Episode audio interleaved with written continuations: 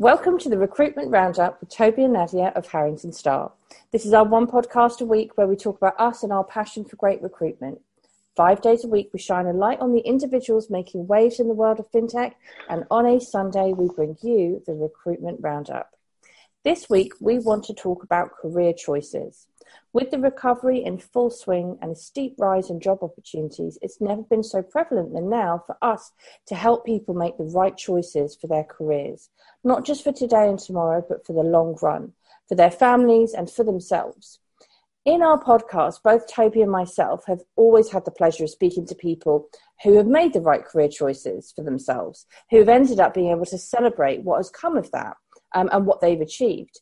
And through that, there have been some failures, there have been some mistakes, but they have built from those and they have built great opportunities for themselves. So, what we wanted to talk about this week is about your career choices um, and if people are making the right ones now and what is needed to make the right ones. So, Toby, whose career stories and career choices can you share with us today? Thanks, Nadia. It's interesting you, you sort of raised this topic when we were uh, chatting yesterday about what to uh, what to be what we are going to be talking about today. Because yesterday afternoon I had a chat with Justin Blake, who is a senior developer out in Australia, on a fintech focused TV show that will be coming up very very soon. Uh, he's uh, over at Traction Fintech and uh, works with a guy called Quinn Perot, who's hired him three times now in different businesses, who we've had on the show before as well. Really interesting conversation overall about market volatility and what crypto means for stocks and and uh, tension with China and everything in between there.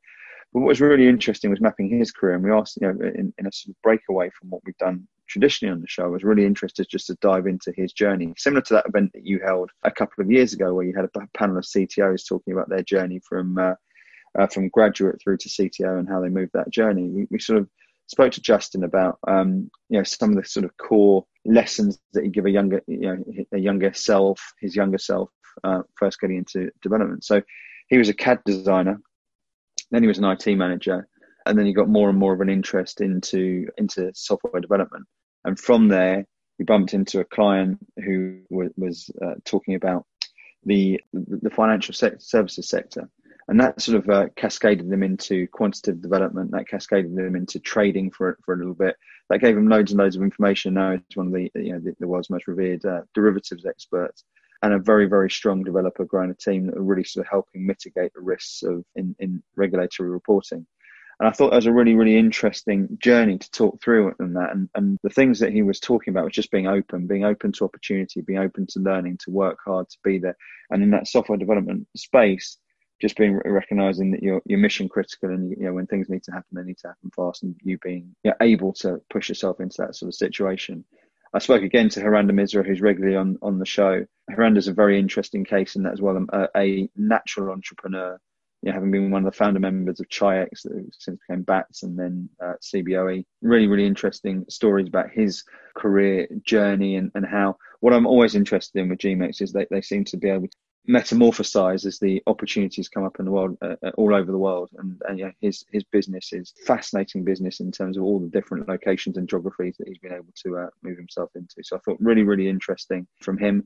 And then we also spoke yesterday or day before yesterday to mark beeston. Um, mark is the founder of uh, illuminate financial. He's invested in in numerous businesses in two funds the second fund just closing. In, his stable of, of, of amazing fintech companies they are uh, serially making the right decisions and good calls around what, what, they're doing at the moment. Mark was a banker who then moved into this investment space, and and you know the company's now grown into four geographies with 15 people uh, making investments. Uh, you know, a series of investments all, all over the world in, in classic businesses. So, really, really good examples with th- with three people there about how various different careers have formed and I think that career choices piece and, and the decisions people make at early stages in their career. I always say this to the team. Invariably, they're talking to people who are uh, who still have 20, 30, 40 years of their career to run.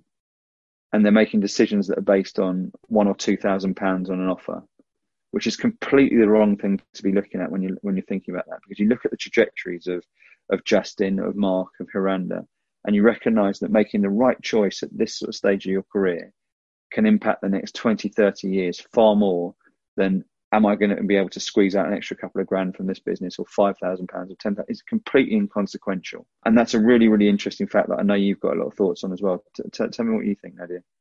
Yeah, I'm so pleased that you brought that up because this really is the crux of today's conversation. Um, the choices that we make now are they going to put us into the positions that we want to be in later on? And you know, you and I, through throughout the years, we've constantly spoken to applicants about that that whole point. Um, but it is very difficult, especially when there's so much opportunity, when there's so many different options for people.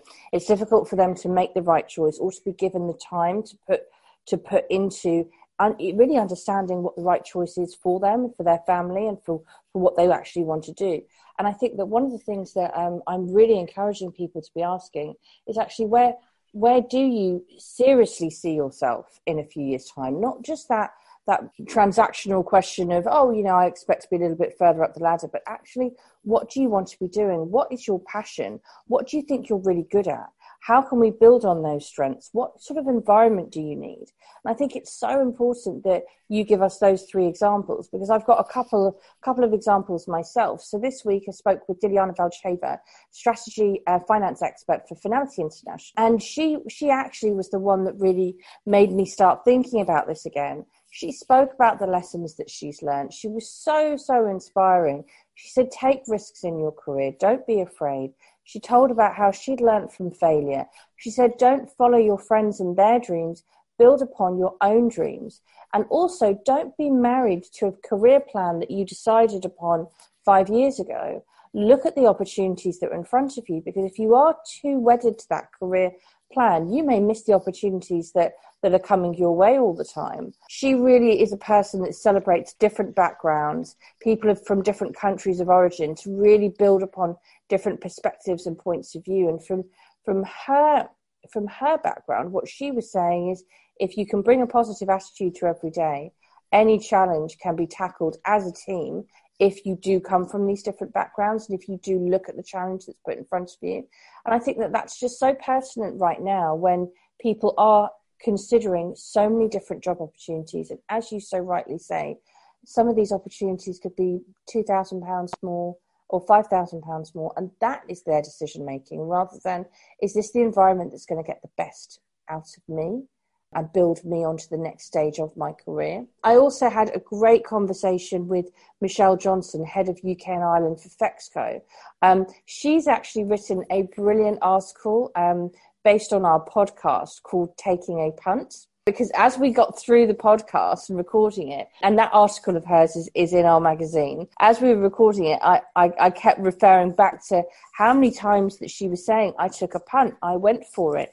And it's really, really interesting to hear somebody as successful as Michelle having gone through so many iterations of her career and have had so many challenges that she's faced and overcome. And I think that that's just really, really important for people to listen to and to understand that, you know, no, no career is going to be a straight line. Mm. There will be different there'll be different challenges that you'll have to take take upon yourself. Um, there'll be different learns. There'll be different opportunities. And actually, I think one thing that Michelle spoke about is that as she's built her career, she's had to take some sideways steps. So when we look at today's marketplace, we've been speaking now for a number of weeks about the big opportunities in uh, financial services and fintech. We've been speaking about the numerous numerous new roles that have been that have been appearing, all the vacancies, how there is so much out there for applicants if, if they if they wish to apply. And what we're seeing now are candidates with six opportunities, five five job offers, thinking which one that they're going to choose. And unfortunately, what I've seen is a lot of people are taking the first offer that comes their way because they're put under pressure, rather than thinking, what is it that I truly need? And so for me, these two podcasts, they were really important because Michelle took a punt every time. She she was absolutely focused on what is going to make me better and what's going to build upon my career. And Diliana, she really relished in taking the risk as well. And I think with those two, couple that with the three examples that you gave us, it really is important that people think about these longer term, bigger picture decisions that may seem like smaller decisions now, but will put people on career trajectories and career paths that they never thought of before.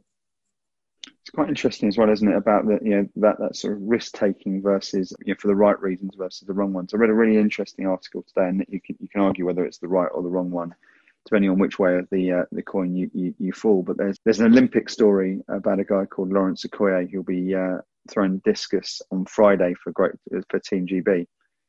So you might remember that he was um, a 20 year old medal hope um, in uh, for Team G for Team GB in 2012. Uh, and this is a guy who who got a scholarship for his academics to Whitgift School and uh, ended up scoring a try at Twickenham. Was on the books of Wasps and various other other teams when he was still at school. Scored a try in the final of the Daily Mail Cup.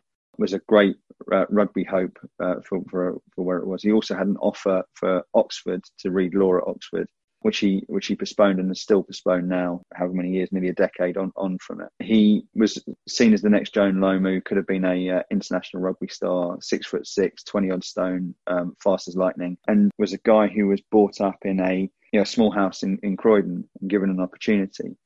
And at that time, just after 2012, when he was gaining all that, that sort of traction and, and interest in him, the San Francisco 49ers came in and offered him a uh, a trial to go, uh, the opportunity to go out to play professional American football, NFL, which he'd never done before out in the States.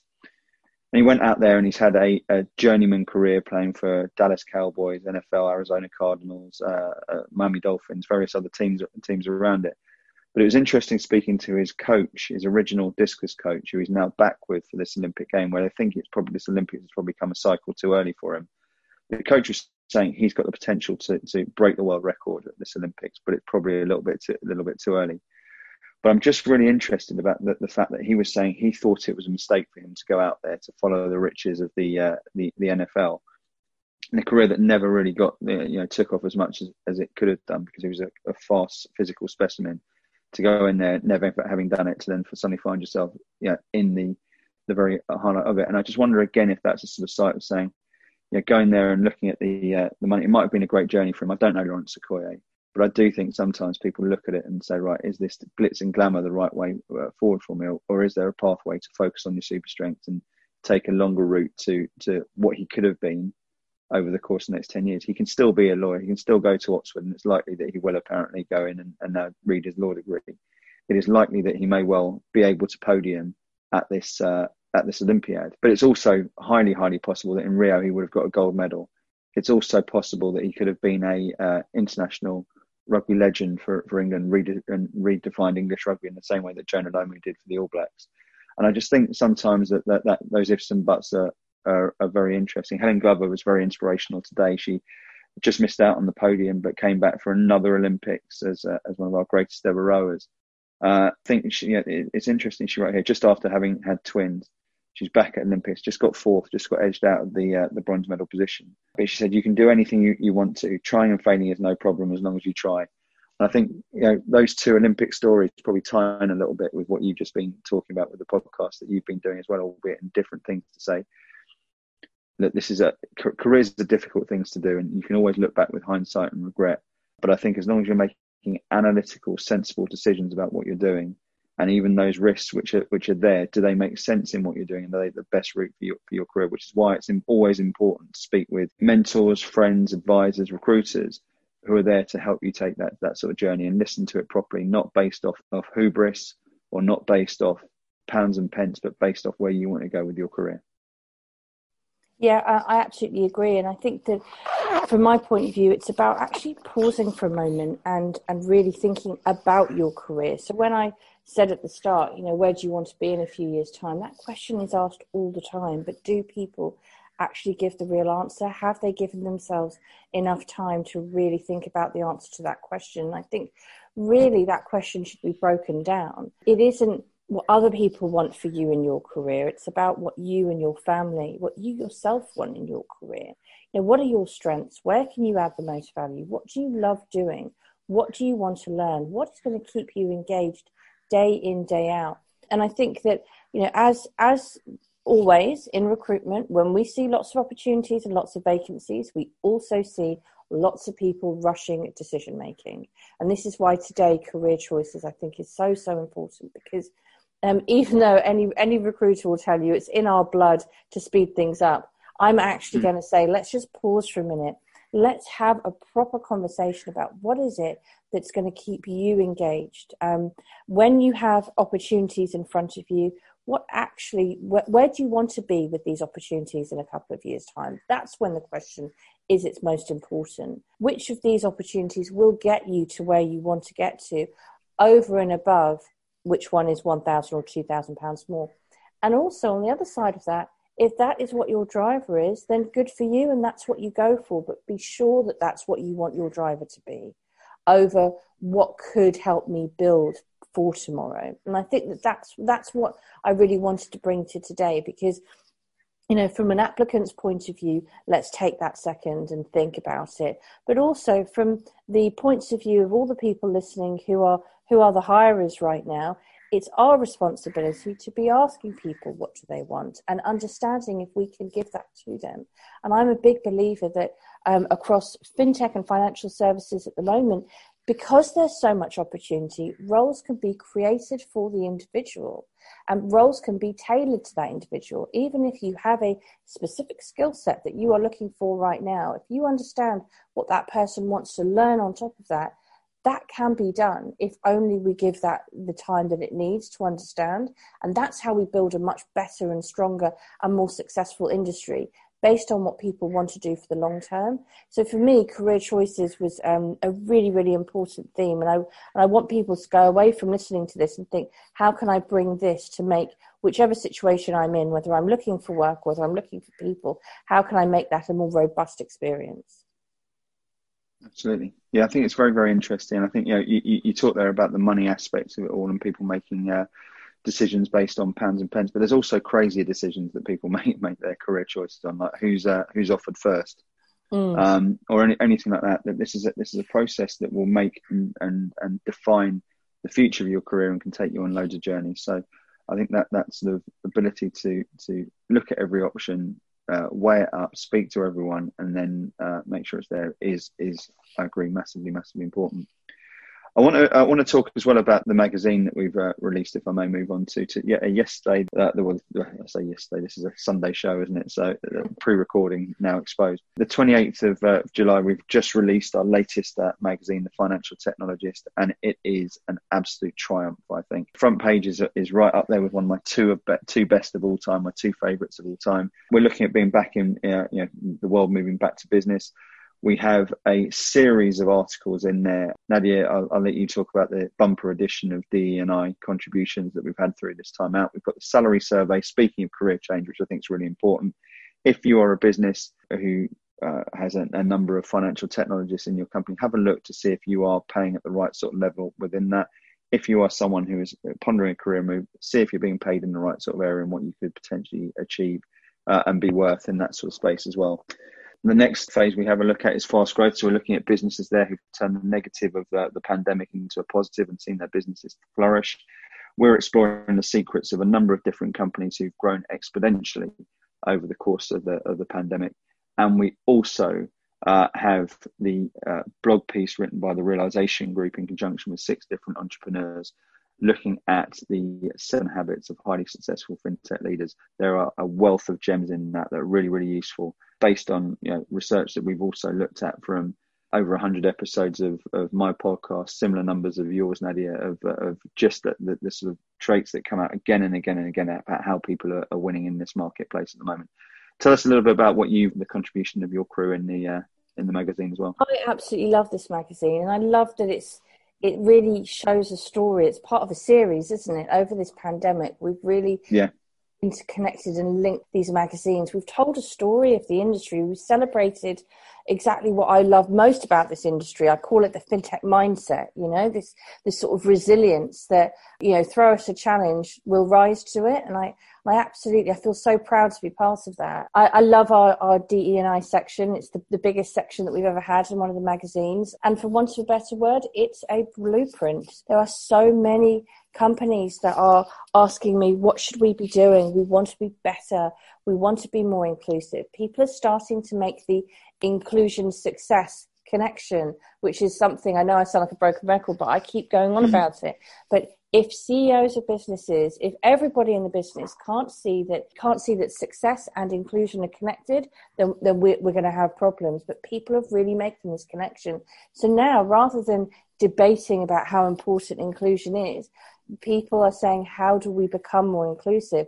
This bumper edition is very much part of that. And it's not me saying it it's it's all the people that i've learned from saying it. It's each of their different experiences what they're doing celebrating their wins what's worked for them also highlighting what hasn't. And i think that that's really open honest and, and really useful. So um, anyone listening to this, please download our, our magazine and have a look at some of those articles because uh, we will be publishing them as individuals as well on LinkedIn to get as much visibility as possible. But the blueprint is there um, to answer any questions people have about how they can become a better, better company and a better team and a better environment for people they want to attract, but also people they already have in their team. How do you make that a better environment so people are engaged day in, day out, bringing their all to their roles and will be retained? Absolutely. So another uh, another great conversation, Nads. I always enjoy these. Is there anything else that you want to uh, to finish up on? So we are recording this on the 29th. Tomorrow is the 30th, and that is my book deadline. Just to, Whoa!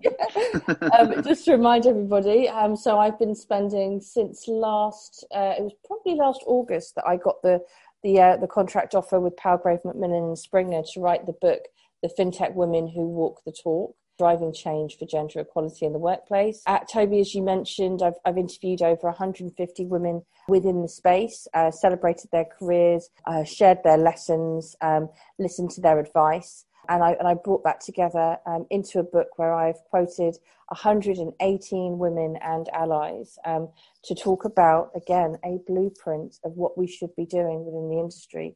And again, my favourite word at the moment, it's a blueprint for people to really um, understand what they need to do. And one of the biggest things for me, it's changing the question rather than uh, companies coming to us as a recruiter and saying, hey, can you find us female applicants because we want to affect our gender imbalance? Yes, of course we can. But actually, the question should be, hey, can you help us become more attractive to your female applicants? And I think that that's Absolutely. a slightly different question, but has just a myriad of differences within within the execution. And as we have always said, recruitment isn't about finding somebody one job and hoping that they stay there. Instead, it's about us supporting people in their careers and us supporting businesses as they grow for the long run. We want people that we place to be happy at companies for many years to come and inclusion is a huge, huge part of that, and addressing the gender imbalance is a huge part of that. So, yes, we can boast that we can help with people from all sorts of backgrounds, we can help with all genders, we can help with inclusion and hiring inclusively, but it's about retaining inclusively that's really important to me as well. And this is what the book's about. So today I am slightly stressed, uh, to put it mm-hmm. lightly, because I've got my 62,500 words that I've got to cut down to 60,000 words. I am still waiting upon seven signatures so that I'm allowed to quote the last seven people within the book and 11 bios. But this all will happen by um, noon on Friday the 30th, and then I will breathe out a sigh of relief. I've got an idea. Cut those seven people out, then you've got your 60,000 words. Do you know what? You're not the only one that said that. yeah. They've got really good points. I can't. I cannot wait to. Uh, I cannot wait to read it. I'm sure it's going to be an absolute uh, game changer, and uh, I'm really proud of you for, for putting it Thank out. Thank you. Thank you. So very very exciting. We're getting to to uh, the very final phases of it. I can't wait for the release. It's going to be really exciting, and uh, yeah, I'm sure it's going to be an absolute smash. Nadia, listen, thanks so much for your wisdom as always. Thank you all for listening to the show. We've enjoyed it. We hope you have. All we ask is, is that you help spread this far and wide. We've got had listeners all over the world, which we coach, blows us away every single week. But all we ask you to do is like, share, pass the pod on, give us ratings wherever you get your, your, your podcast from, because that really helps us uh, spread the gospel. We love giving it to you. And if you have any thoughts about what you'd love to hear or things that we can give any insight to, we're more than happy to add that to it. So keep the ideas coming and really appreciate everyone who's written in so far. Thank you very much, and we will see you next week. Thank Bye-bye. you.